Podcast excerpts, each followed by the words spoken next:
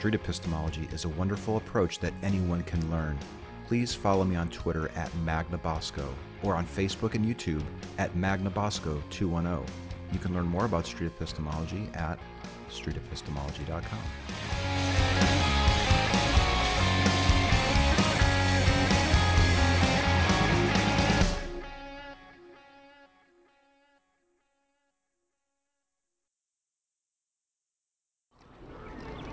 it seems like both of you believe in God, you're 100%, and the majority of it is really resting on faith. It's this unhindered belief despite opposing viewpoints or trusting that He will do what He says. Is faith as a process for arriving at something to be true with 100% certainty the most reliable way to get to that point? Reliable in what sense, I guess? reliable to the point where you would be 100% certain that it was true? Uh, I think, I guess the best way to put it is, uh, you know, faith is such a personal thing. Uh, so it's going to be different for everybody. Uh, if it's 100% true to you, then I think you have every right to believe that. Uh, because ultimately, there's only so much we can do to, to prove the existence of God or, or of any religion, really. Like, I feel like we should go. Hey, did you get it back? Okay. Faith could be different for everyone. I think what he's trying to get at is um, no matter what you believe, you have to have a certain amount of faith to believe in that. So if you believe in, like, for instance, the Big Bang, or if you believe in something else, you have to have faith that that thing is happening. So uh, I think that's what you're trying to say. Yeah, basically, yeah. Okay. Does faith, unhindered belief despite opposing viewpoints or trusting that he's going to do what he says, is faith, does faith always lead a person to the same God? It should. Uh, people are people, and they can misinterpret things. Right. Uh, and you have people like uh, Joseph Smith and uh, you know other religions that that take, I would say, uh, just misinterpret what's Yeah. being given to them. Yeah. You know. Uh, But they're using faith, and I've literally had conversations with people that use faith to get to completely different religions, and we would probably all agree that they have a right to believe in whatever they want. Mm-hmm. Like, I would literally, you know, fight in a war and die to protect your belief and their belief. You know, their their right mm-hmm. to believe in whatever they want. Right. However, they all, whether I'm talking to a Hindu that believes Vishnu is the one true God, or those two Muslim women that walk by, that use faith to know that Muhammad flew to heaven on a winged horse and and Allah is the one true God. Like, mm-hmm. When I have these conversations, it almost always comes down to faith. Right. So I'll ask again: is is do you believe that faith is a reliable method to getting to your God when you would recognize that people can use faith to come to all sorts of different conclusions? Hmm. I guess in response to that, I would ask what other quality or character could you use to get to the same? You know, like what what else do we have? You know.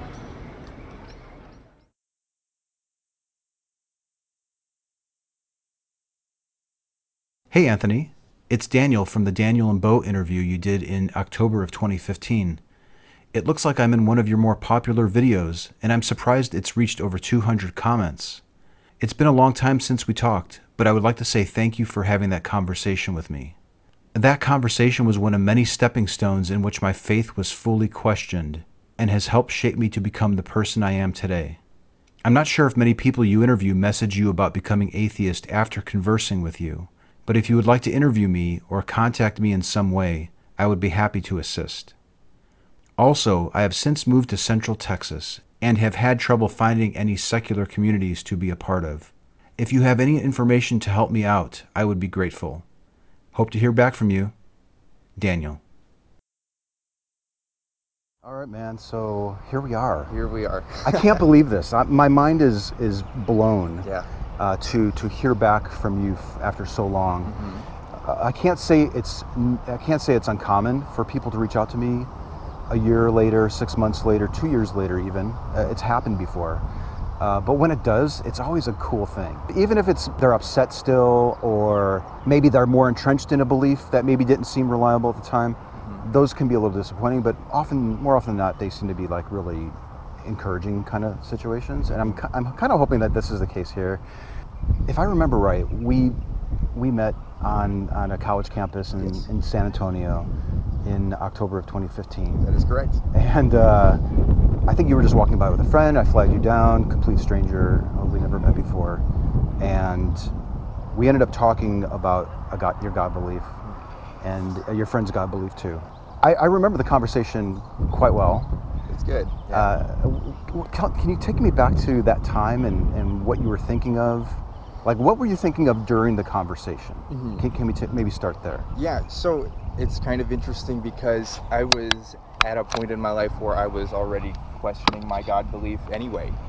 Um, and so I actually really did want to talk to you um, because I wanted to kind of test out okay, this is my last stand almost with my belief. Does it hold up to scrutiny? Um, and Oh, okay. This know, is interesting. yeah. Did you seek me out? Because I was on your campus and I talked to your friend. I I don't think I sought you out because I remember hearing about you, and then I think it was just coincidence that you happened to be there walking that day. Um, Hmm. But I was definitely much more comfortable with the conversation um, because I really did want to know, and that's part of the reason I think why we did talk for so long. We had a thirty-minute conversation. Yeah. Um, because I just wanted to see, and then. So that's interesting because I, I distinctly remember asking where you are in terms of your confidence that a God exists from a scale from zero to 100, Mm-hmm. Where the criteria of the scale was something like 100% is all confidence, no doubt, and 0% was the opposite of that.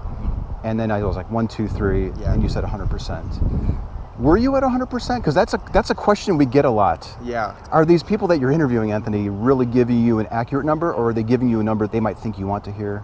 Tell me a little bit about the number. Well, I um, a lot of my life I grew up in this Southern Baptist faith, which tells you that if you believe in God, your your trip to heaven is 100% basically. Um, so it's like it really doesn't matter as long as you have some sort of faith. And I did have at least some sort of faith at that time, so that was enough for me to say, yeah, 100%, right?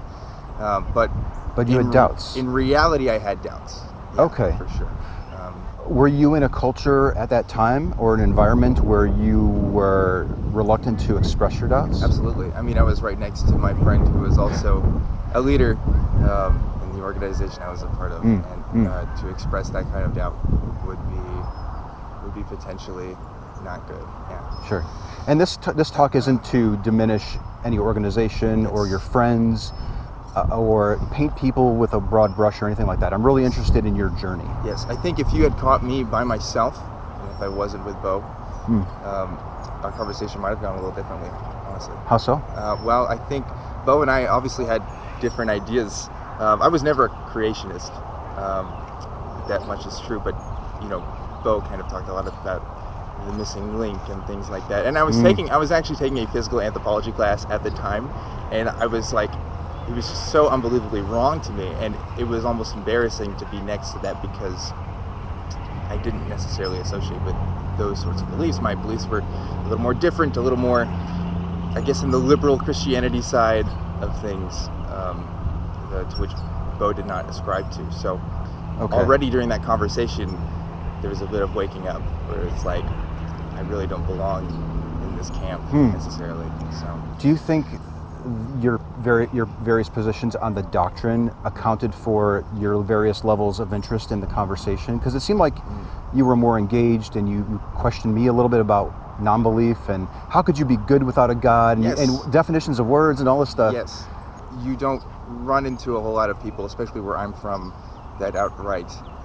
just deny God. You know, there are people who say, ah, they're maybe they're spiritual, maybe there's something out there that they don't know, but it's different when someone who says, ah, well, I can make the reasonable inference. I won't say proof of, that God doesn't exist, uh, but the reasonable inference that the Christian God, at least, uh, is not real. Was I one of the first people you've ever run into to express that? No, actually. Okay. Um, I'd be surprised if I was. Yeah, so I did mention before that, you know, I did call myself an atheist. I want to get into that totally because I hear that a lot from theists. Yes. And I'm always thinking, do they really understand what that word means? Which is why I question your definitions a little bit there. Yes, and I and I honestly wish we got into that a little more. I could tell it was a big Yeah. interesting. Well, I couldn't Um, tell. I got the impression that mhm. it was an important thing for you. Yeah. Yeah. Uh, do you want me to talk Please. about that right now? Sure, why not? So, um, it was around seventh, eighth grade. Uh, my best friend at the time came out to me as an atheist, Hmm. um, and I saw that he wasn't a very popular guy at school anyway. You know, and uh, he discussed with me a lot. I mean, we talked about homosexuality, we talked about morality, we talked about free will, everything. Um, and he definitely knew his stuff. He knew it more than I did. And so I really didn't have an answer or a response to a lot of his questions. So I kind of just, you know, I remember sitting on the bus and looking up, was like, maybe I really don't believe in God. Um, and then I had an experience about two weeks later after that moment where I decided, well, you know, Christians always say you have to seek God, you have to make the effort to go to Him. So I decided to pray, which was something I hadn't done Mm. in a long time. And I got this sense of peace and this sense of uh, the numinous, you know, as Christopher Hitchens might say or, or something. But um, what I didn't contextualize that at the time was maybe that's just a completely psychosomatic experience and not something supernatural at all. Okay, okay. Um, but I was also very young at the time, and so growing up in a Christian culture and contextualizing that as God, I think helped reinforce my beliefs that God was in fact a real entity. Okay. Um, Let's flash back to that belief scale. I'd like to kind of get a sense of where you are today. yeah. Zero to 100, same criteria.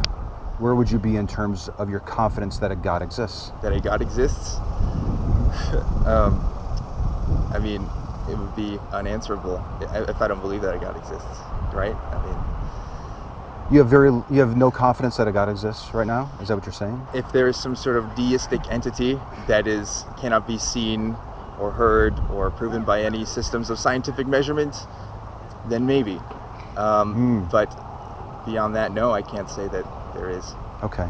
So you have changed a lot because I remember you saying that science has limits and there's the there's supernatural realm. Yes. Right from our first talk. Yes. Where are you on that? So I gave this argument of the non-overlapping magisteria. I didn't know the term for it at the time, but that's what it was because I knew, even as a theist, I knew that you couldn't have scientific proof for God. Um, because if that was true, then everybody would be a Christian, right? I mean, that would that would just follow logically. I think we even talked about evidence and faith and which would you prefer. Yeah, Are you saying so- that you don't have evidence? All yeah, these so questions. I went straight to the faith route, you know, like because that was really all I had. I had no real physical evidence besides a personal experience, which you know may or may not be indicative of God, um, and as I've decided, it is not. okay. Um, so Okay. beyond that experience, I, I had nothing. So in terms of labels, again, let's just put a pin in that, or let's wrap it up. So uh, the, the atheist part of it. Yeah, I, I, there's a thousand more questions I have for you, but I, you know, we'll try to keep this kind of brief. sure.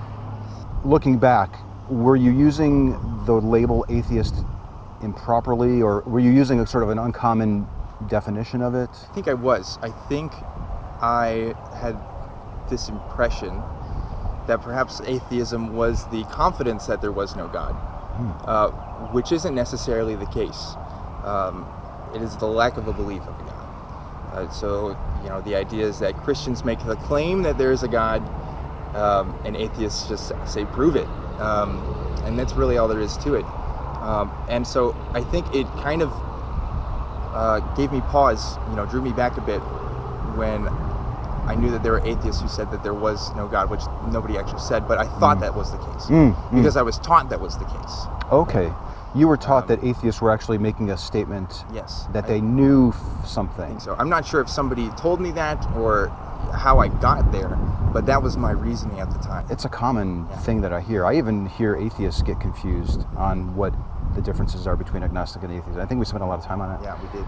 Was there anything particular that you remember from that talk that stands out to you? Maybe a question that I asked or something that you didn't ask? Oh yeah, I mean, lots of little moments, but the biggest one was when you asked me what was the difference between my faith in a God and a, and a Muslim's faith in a God. How do you differentiate the two? How do you prove that one is better than the other?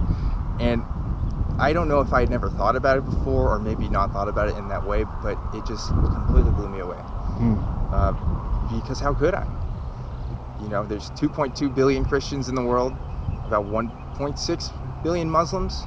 You know, obviously these people have separate experiences. They can't all lead to the same truths because their biblical and Quranical texts say otherwise. They they're not uh, they're not compatible in the slightest. So something is going on there, um, and I think that the lack of a belief in a God has much more explanatory power um, than any theistic notion that a God exists.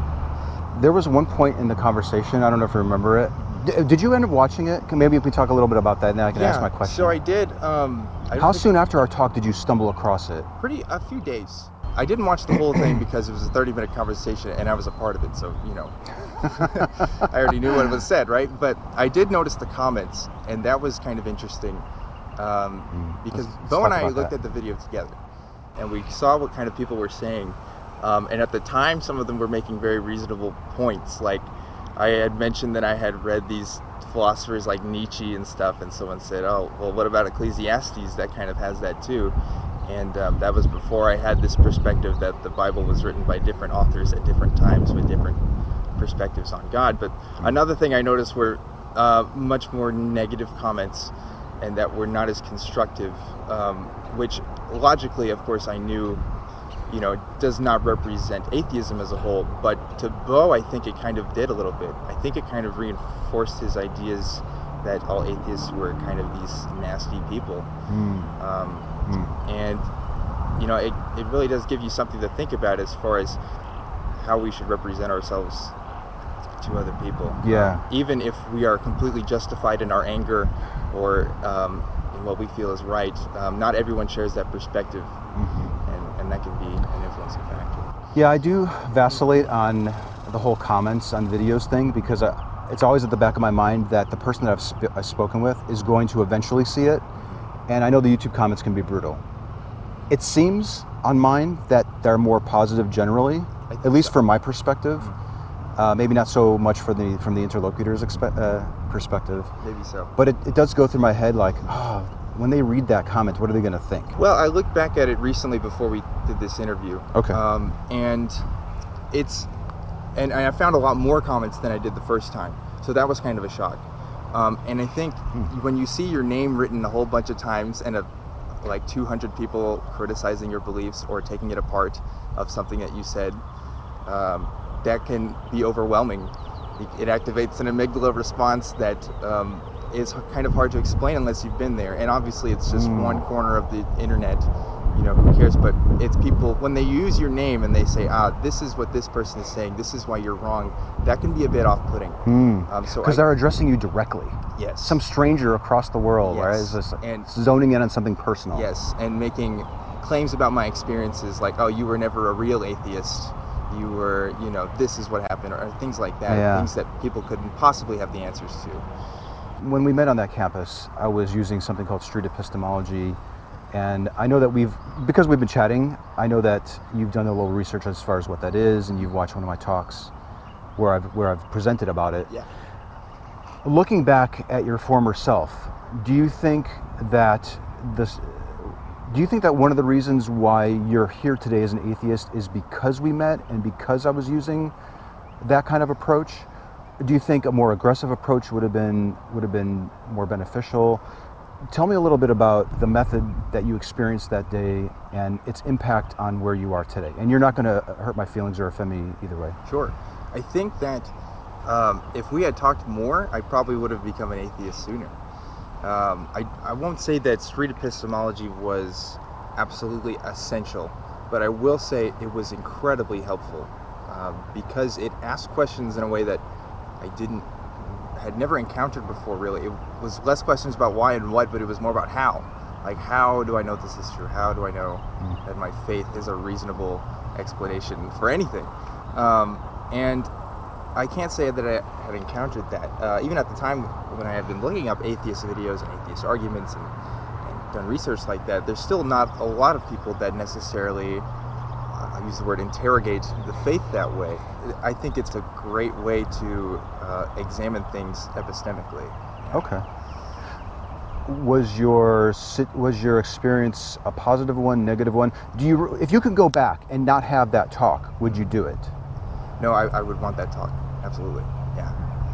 Um, I will say that as far as my conversion experience, uh, there was a lot of cognitive dissonance, um, and it took a lot longer than it should have, uh, probably because maybe there was a sense of denial there. Maybe there was a sense that I really wanted these things to be real. Mm-hmm. Um, but after really examining my values, examining my ethics, examining other people's values and ethics, and realizing that it really doesn't match up, and that really I think that I can do better. Um, what a lot of Christians say. Uh, I think that was the biggest change. You were saying that your transition to non-belief may have actually been faster if you hadn't had so much cognitive dissonance. What would have sped it up? Yeah, I think, you know, the surest way to convince someone of anything is to have one on one conversations with them. Um, I think that's true across the board. Um, and you can look up a thousand things on the internet, and that may not convince you unless you someone really questions you one on one. And the problem was I didn't have anybody to really do that with, um, and I didn't seek it out either. Um, maybe again because I kind of wanted things to be true, um, which isn't honest, which isn't a good thing. But when you're caught in a culture that wants you to believe, and you're, and I know so many people. I mean, I lived with some of these people who, you know, just wanted it to be real and had their own reasons for it to be real. You know, how could I say that it wasn't if that was my reality at the time? Um, but it wasn't a full picture of reality. Yeah. Okay. Yeah, I'm thinking back to when we talked. It seemed like you had a lot of questions for me uh, as an atheist, and yeah. and that was unfairly so. no, no, Yeah. no. In fact, that was like that is one of the reasons why I go out there is to talk to people, question their beliefs, plant a seed, and uh, see what germinates. You know. But um, I was I was watching that talk, and I noticed that I spent a lot more time telling you guys what my position is, and maybe that's because you just seemed inquisitive and wanted to know. Yes. But I don't normally. I don't know if you've watched any of my other videos or how many have you watched, but I don't normally do that. I noticed that too. I noticed that. I don't know why I did that that day, and I'm not even sure if that had any impact on where you are today, or if I if I had just struck to stuck to just questioning. I, I think uh, I think for me it was helpful. I, I don't know if that would be helpful for everybody, um, but for me it was helpful, and I'll tell you why. Because I think understanding your position on things and how you came to the conclusion of where you're at helped me understand how I could come to that conclusion as well. Interesting. Interesting. What happened that evening? What happened immediately after the talk? What did you do?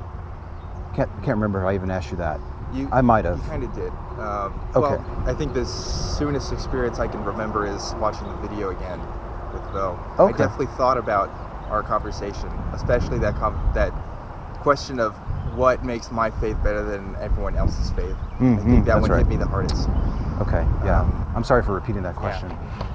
Because I always wonder about that. I always wonder what's what's going on through people's minds after the talk. Because I end up Mm-hmm. Yeah. thinking about it myself. But I'll tell you, um, you know, Beau was very different in his experience, and I don't want to put words into his mouth. I can only speak from what I, know, when I've talked with him. But he kind of saw you as someone who was uh, sneaky, someone who is deliberately trying to undermine people's faiths, um, and um, ultimately wasting your time by going out and talking to people and Mm. ruining people's day. I think Mhm. maybe is what he would have thought. Okay. Um, but I knew that that probably wasn't the case. I knew that if you were acting in such a way that you truly believed what you believed, that you had some sort of imperative of doing so.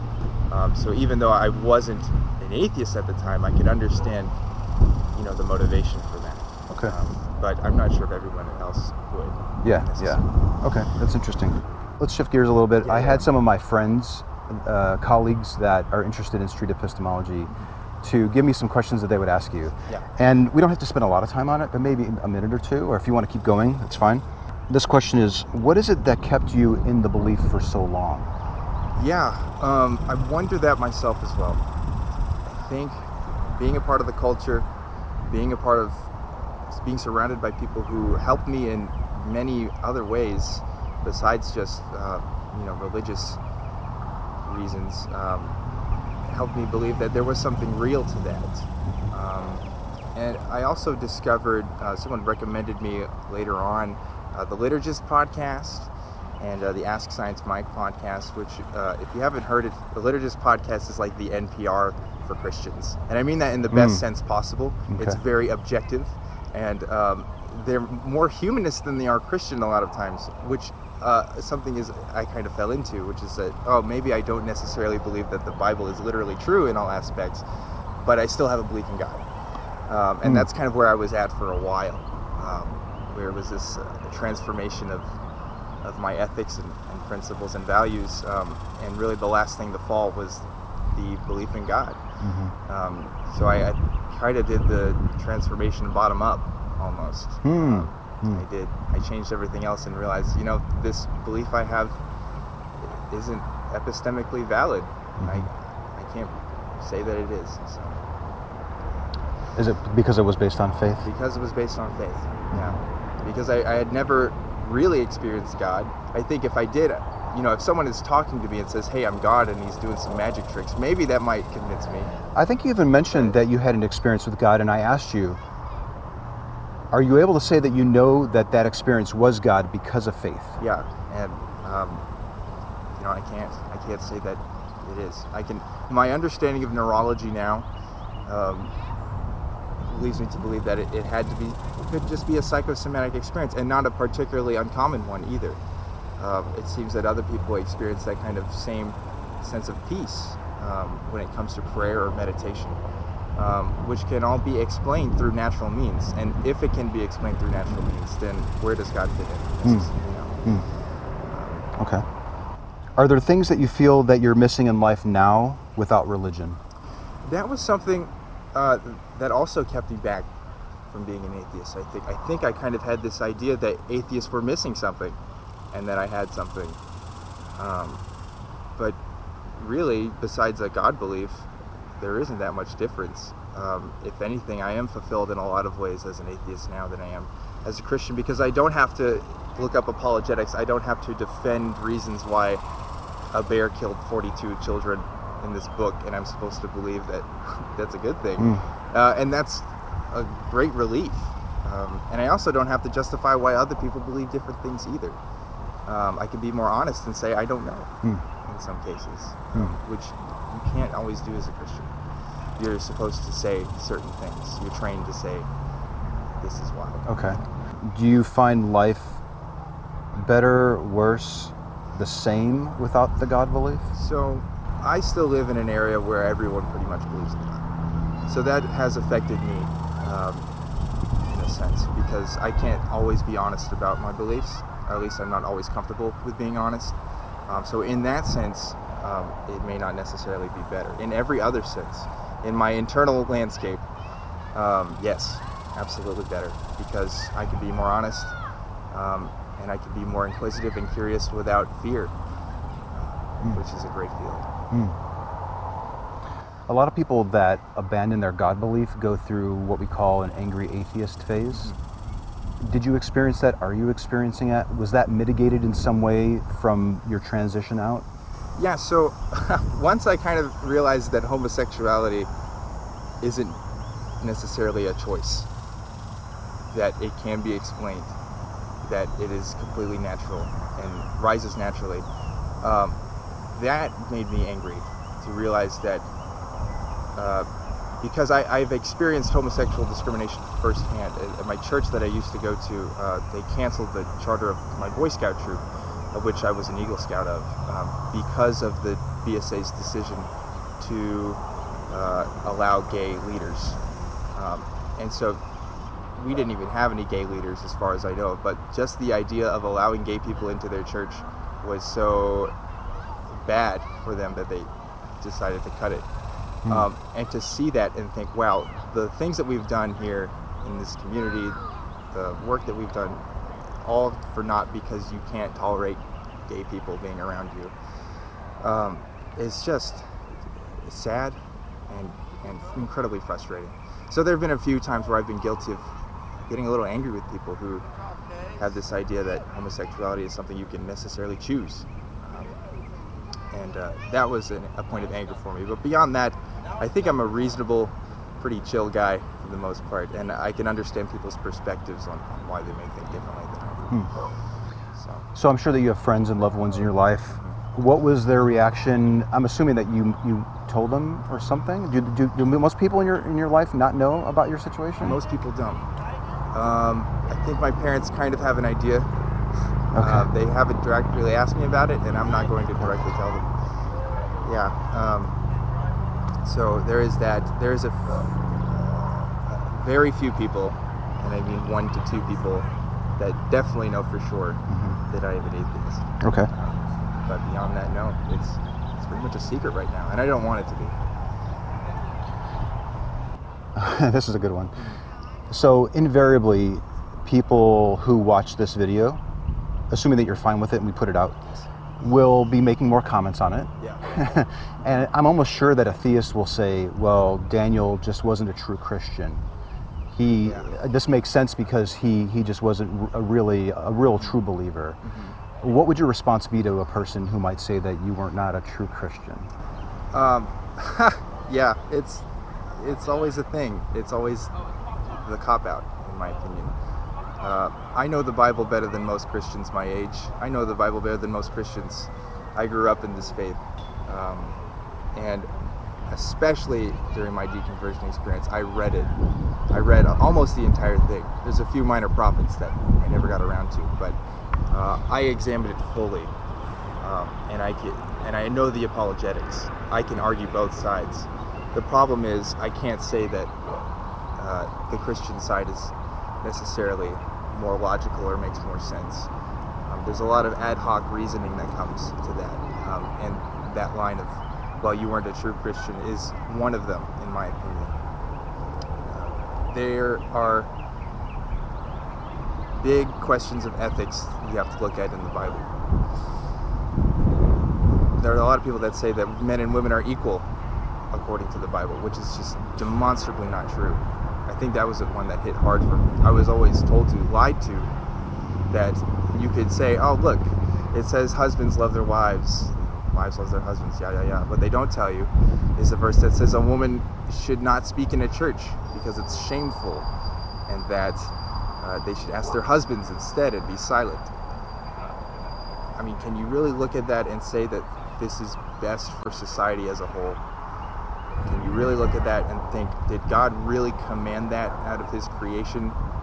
That someone is to be kept silent? And there's tons and tons of other reasons I could get into, but I mean, that's just uh, one Hmm. example that hits me particularly hard. Okay. Last question, possibly from the from my colleagues. Uh, why do you think that you're more accurate with your beliefs now?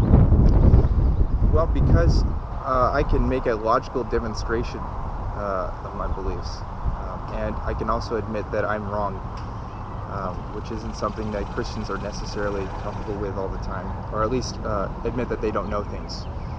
Um, if someone shows me evidence uh, and I can't provide any counter evidence, I'm just left to believe that claim, um, which has changed my stance on a lot of issues.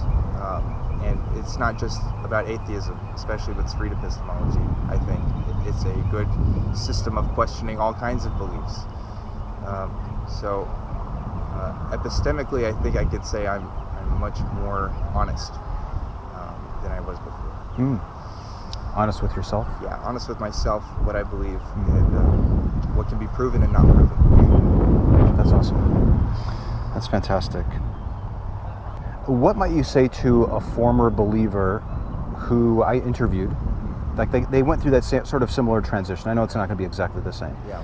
But let's say that I met with them and they were a believer and now they're not in whatever karma or a god or Yeah. they're an atheist now they believe in a god or whatever whatever the belief they held now they've abandoned it mm-hmm. what might you say to them to encourage them to do something similar to what you've done by reaching out to me and agreeing to actually doing a follow-up Yeah. Um, I've kind of thought about this too, about what I would say to other people. Um, and a lot of it is contextual based on what they believe. Um, so it's not, I don't think that there's a one size fits all answer to that. Um, but I think one of the biggest questions you can ask uh, was one that you asked me, which is, how do I know that it's true? How can I demonstrate that this is true? Um, that's kind of the baseline to it. Um, and if there's no way to demonstrate, um, then there's no way to say that it is um, in many respects. Meeting with you and having a conversation like this is great for me. Like I, I could, it helps legitimize what we're doing and, and lend some credibility to it. What are you getting out of it? What are you hoping to leverage from this conversation? Like, what do you want to? Where do you want to go from here after we take off the mics and we go home? Well, um, there isn't an atheist community around the area that I live. Um, I've looked into it, and that saddens me because I think if people really understood better about what atheism is um, and what even street epistemology is as well, um, I think people would benefit from it. And I don't want to, I don't want to tear down the church communities that are already here or the religious communities that are here, but I want to provide a space for people who um, are not a believer but who still want to do good. I'd like to see uh, people working at or local organizations like theistic ones and non-theistic ones working side by side and just to prove yeah we we have we're not immoral we're not you know loose cannons we just we want to do good too we just don't have a belief in god um, so i'm looking into that i'm trying to see what i can do around here to maybe uh, start something like that Mm. Well, I would imagine that this conversation is going to get a lot of attention in both camps, both communities. yeah And there will probably be people who will be watching this that have built secular groups, Sunday Assembly or Oasis, who might be interested in helping you establish something. We're kind of between uh, Dallas and San Antonio, kind of central Texas ish. If that's something that you're seriously interested in doing, I'm sure we can get some momentum yes on that. uh, i need all the help i can get absolutely Okay. Is there anything that I missed that you feel like you want to address? Is there something that I could do better? You know, what are your thoughts on SE in general? Perhaps might be a good topic. What questions might you have for myself? Sure. Um, I think street epistemology is a great methodology to use. Um, I think it's useful for everybody, and I think uh, it should be out there. Um, I'm wondering how it can also be applied in non secular circumstances as well, because I think it can be useful for that. Um, How so? well, I think people benefit from critical thinking. Um, it doesn't matter if you're a theist or a non-theist. Um, and street epistemology is a great methodology to use that with. I'm a full believer in thinking for yourself um, and examining the evidence and seeing what makes sense. Um, and that isn't always necessarily under religious circumstances. It's beneficial. So, yeah, maybe discovering ways to provide that for people in non-religious circumstances as well would be something I would be interested in. Okay. Actually, teaching people who believe in God's how to use the method? Is that How what you're saying? use the method, yeah, or um, I, I love that idea. Yeah. Actually, I'm a proponent of that. I think Yeah. that would be beneficial. mhm, And honestly, because I think ultimately they would use it on themselves and their God belief. mhm, But yeah, there, there are beliefs that people hold, whether you believe in a God or not, Mhm. that are worthy of questioning. Completely unrelated to the God question, Yeah. I think. Yeah. yeah, yeah. Um, it's worthy of of use for everyone. Hmm. I think. Uh, There is a private Facebook group for street epistemology. Would you be interested in joining that? absolutely, yeah. Uh, Okay, good. Is there anything else that you want to discuss or add? Or I think we covered a lot of it. Yeah, I mean, I could talk about this for a long time, um, but I think the point of it is I'm I'm much more clear, I'm much more honest with myself, and overall I'm much more happy. Um, and I'd like to see that change in other people too. I think other people can really benefit from it. Um, I think once I really realized that I don't have to be a Christian to be a good person, um, that break for me was very significant. Um, and I think other people are stuck in that kind of moral prism as well. So I'd like to help you. Well, thank you so very much. Thank you, Anthony. I really am so grateful that you took the time for the follow, well, for the initial meeting, Yeah. and then for this follow up. Yeah. And uh, I, I look forward to like being, you know, working together in some way. Yes. You know, I, I have some contacts now, and and I think I could probably help get the ball rolling on, on some of the objectives that you have here in town. So, Yeah. um, great. Absolutely. Well, thank you once again. Yeah. Great. right, let's get a drink. Let's do it. Okay. Mhm.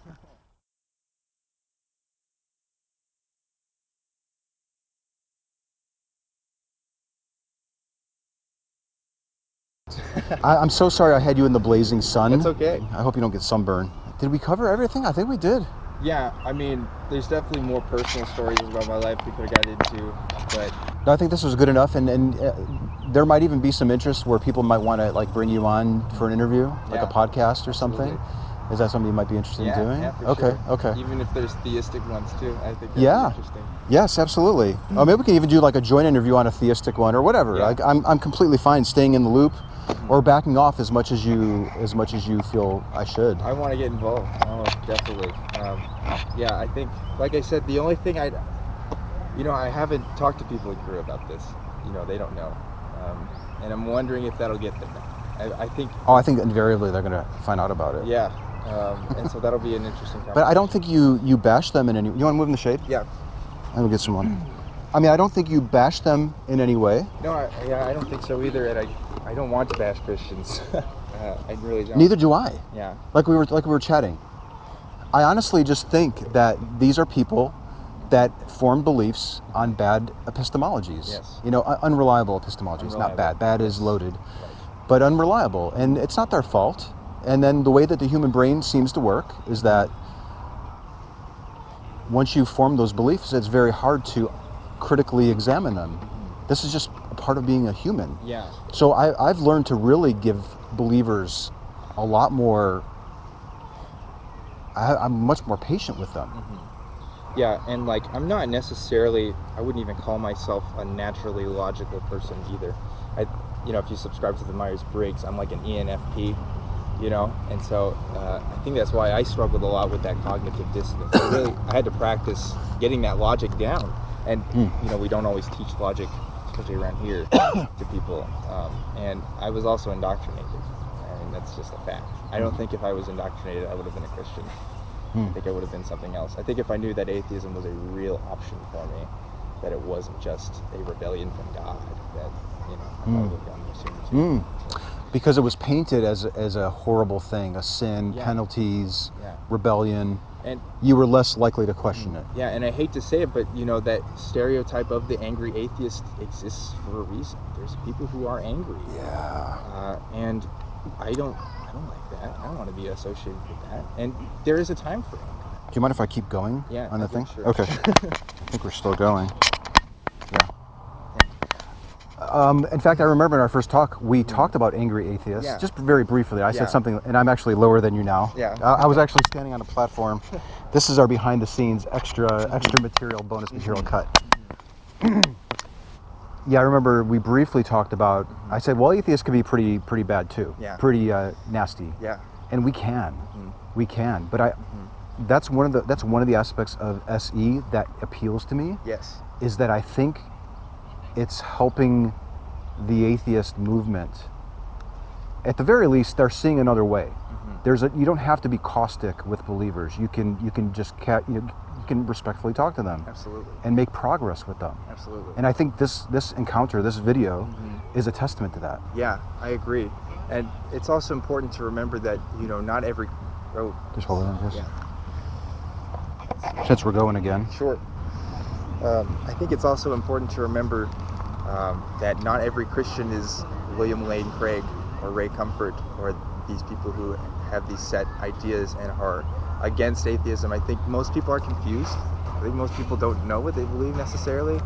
Um, and I think the ones that do know what they believe may not know it for the right reasons. So you have to approach people on an individual basis. You cannot paint a broad picture of Christianity. There's just too many people with too many different ideas of what God is. And so with street epistemology, the advantage comes with having that one on one conversation, with really discovering what people believe and not just, you know, saying you're wrong. It's saying, well, let's think about this. Hmm.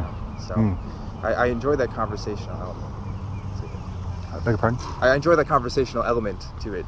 Um, Okay. yeah. Yeah. Um, You have a background in that, I think you were saying? Like, are you studying? Did you study communications so or? uh, I'm finishing up my degree uh, in communication and technical communication.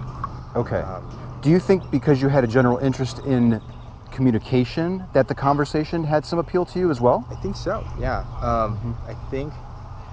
Yeah, because I'm I'm always interested in uh, how people perceive reality, um, and what their understanding of that is and how they get there. And street epistemology is Oh, that's- exactly that. That's it. right?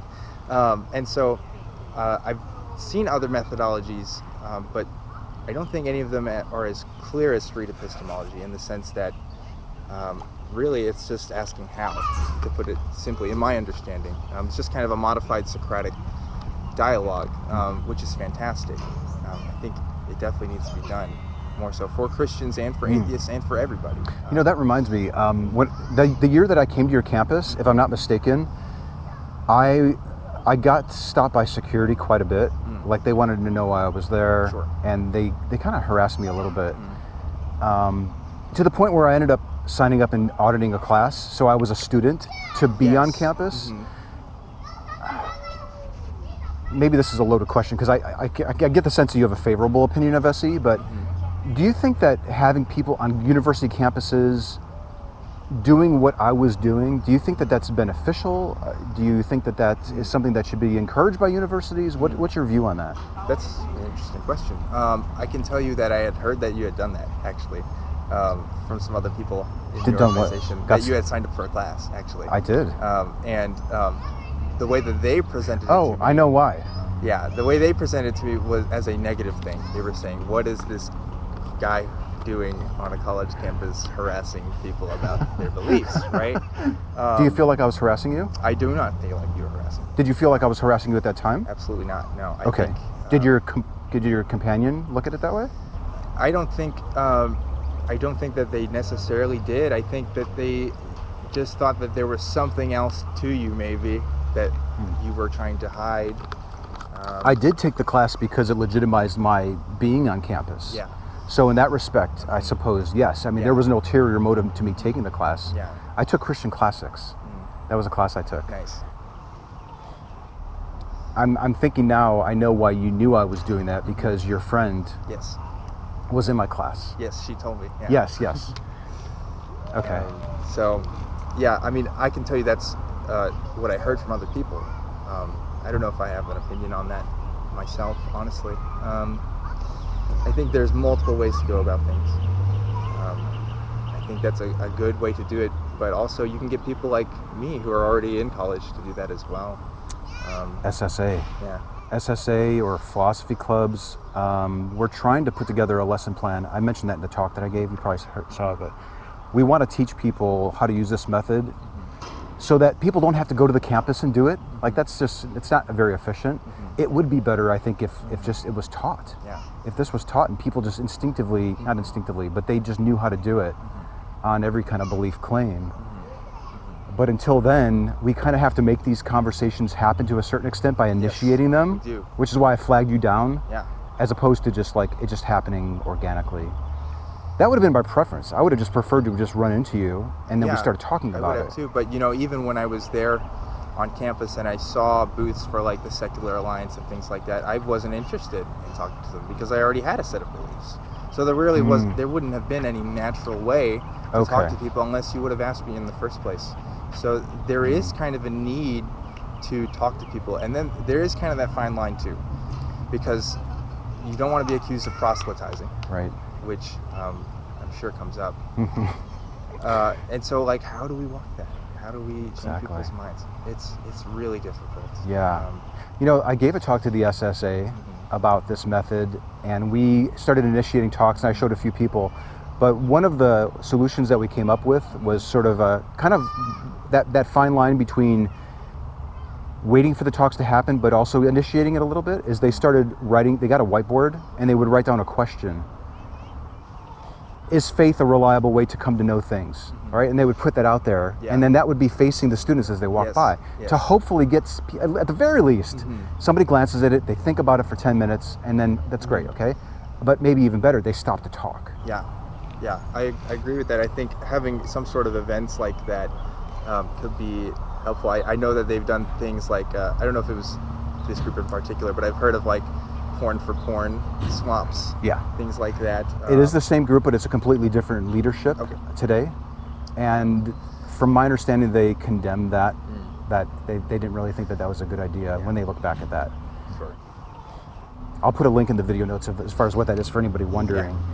Yeah. Um, They do. uh, They do have an Ask an Atheist Day, which is several days a month, so that people can can stop and ask, you know, where do you get your morality from, for example, or how can you how can you live a good life without believing in Allah? Yeah, yeah. I think if if the you know the, the group like that had as much of a presence as all the other religious groups on campus do, uh, then there would definitely be way more conversations. But my experience uh, there was always people street preaching or people having booths for something or other, and I don't remember seeing as many secular groups. Really don't. Oh no, there's just Just one or just- two, right, maybe, right, because yeah, and maybe three if you include uh, Buddhism. Mm, yeah. So Um, yeah, that's interesting. Is conversation the key? I think so. Yeah. Um, you know, there are a lot of Christians that tell you, and, and that's part of what I did as well, was going out and talking to people about their beliefs, something which I wasn't always comfortable with. In fact, most of the time I wasn't because of my doubts. Um, and I think if you just take an honest look at yourself and really explore what you believe outside of the context of the group that you're with, outside of the context of your upbringing, um, you'll find an answer there that says, you know, maybe what you currently believe is true, it may not be. Um, but that takes an honest introspection that I, I have to wonder if everyone is capable of. I'm not sure that everyone is, at least in certain points in their life. Um, Hmm. Because we're so tied to other people in so many social arrangements and obligations that Mm. uh, I, I don't view Christians to be bad people. I, I never have. I can't say that. I, if anything, I have to say that they're victims of the society that they grew up in. I, I know I was. I Mm. know I was virtually indoctrinated at a very young age. Um, and I have to think that if I wasn't, you know, if I wasn't brought up in that culture, I wouldn't be a Christian. I'd be Mm. something else. Do you think the the largely predominant religious culture that we are in is hampering people from honestly evaluating their beliefs? Absolutely. Yeah. Yeah. Because when you have a million people telling you don't listen to this guy, and then you have the one guy telling you, Mm. you know, He looks like a crank. looks like a crank. And you know, we just the secular movement really just doesn't have the presence to penetrate a culture like we have. Um, but we're growing. That's yes. Yeah. I think you're right. Like it's so discouraging sometimes to see like how like I do think we made a lot of progress, but there's so much more to go. Uh, but yes, we are growing. Mhm. There are people that are joining and, and, and evaluating their beliefs and, and abandoning them. Yeah. Um, it, it, does seem to be growing, and I, I do think the stigma is going away. Uh, I don't want to, you know, encourage you to do something that you're not comfortable doing, but I do think that being out as an atheist, if you can do it, Yeah. is really advantageous because it normalizes it and it gives a face to the label. Yeah, I, I think it's important not to give up um, when it comes to having conversations. I know it can seem hopeless. Um, but, you know, all these religious beliefs started off in grassroots movements as well. Of Hmm. course, they had a lot of intervention with government, but um, I don't think that we live in a time where that necessarily has to be the case. I think with as much access to information as we have right now, we could we have more of an opportunity to change people's minds than ever before, Mm. um, and that will only grow in time as more groups uh, are, come up and, and do something about it. Okay. One last question. Yeah. After the SE encounter that we had to today, what other atheist or secular resource? Uh, you mentioned a couple podcasts, like religious, like tame religious podcasts that Mm-hmm. You saw, but were there any atheist-related materials or podcasts that appealed to you and helped you in your journey? Oh man, I I watched and listened to a whole bunch of things. I mean, I have a whole list of YouTube subscriptions that I follow and, and things like that. Um, uh, I think when it comes to an approach to faith, I really like Dan Barker's work. Mm-hmm. Um, I think because he grew up as a Christian, I can relate a lot to that. Uh, not everyone grew up in the same way, obviously, and so he's not generally as polemic, uh, which appeals to me. Um, but I had to read a lot of different books uh, to figure out things. I had to. I mean, I read some of Sam Harris's work. I read Lawrence Krauss, A Universe from Nothing, because I honestly didn't know how a universe could come from nothing, and it may not, um, but it seems to believe that it could. Um, and so there's just so many things. I wouldn't even know where to start, to be honest. Um, Okay. Yeah. Was it more YouTube based than audio? For me, maybe more YouTube based. I do listen to a lot of podcasts, but not necessarily a lot of religious ones. Um, just some. Okay. So Okay. Interesting.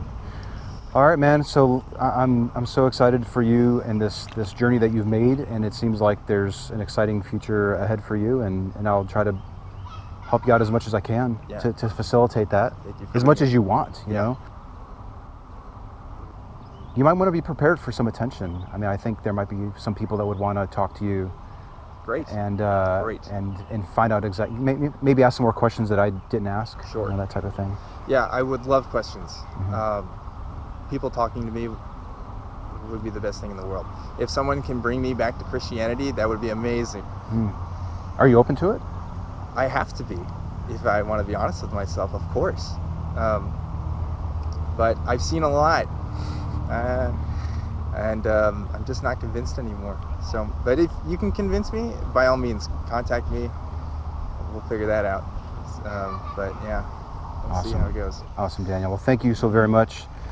You're a great man. Thank you for making the time, and I think it's very brave of you to do this, and uh, important for other people to see somebody who's made that transition.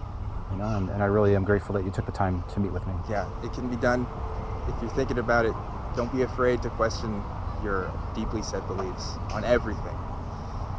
Just be honest with yourself.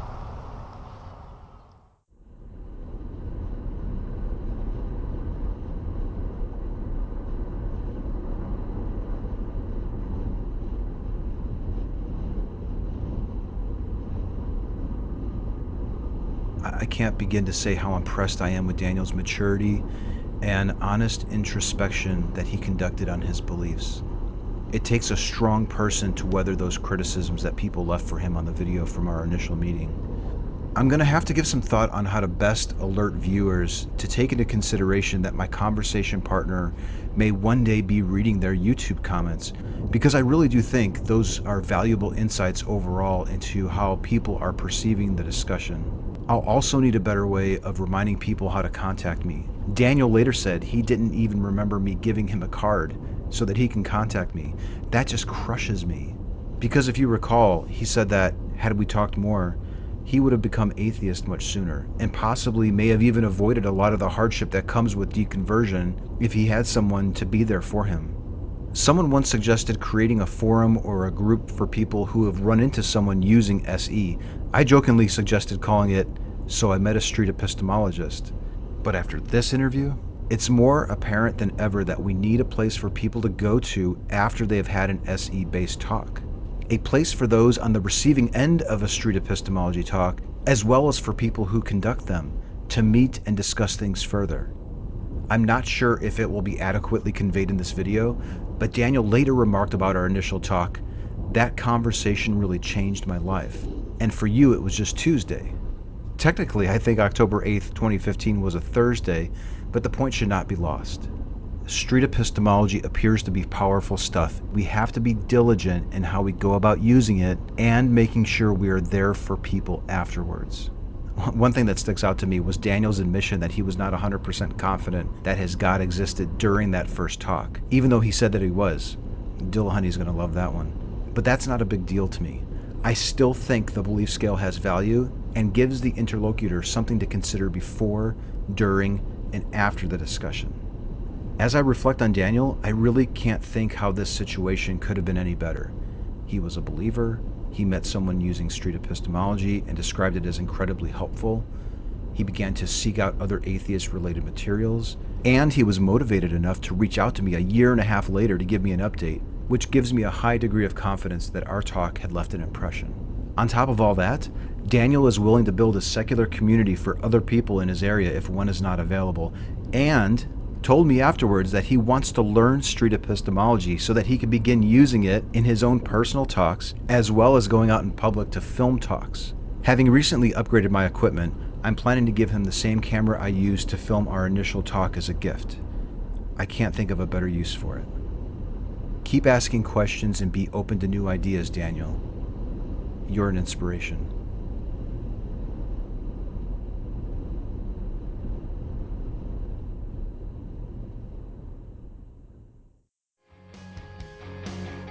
Street epistemology is a technique by Dr. Peter Boghossian in his book A Manual for Creating Atheists and his Android and iOS app, Atheos.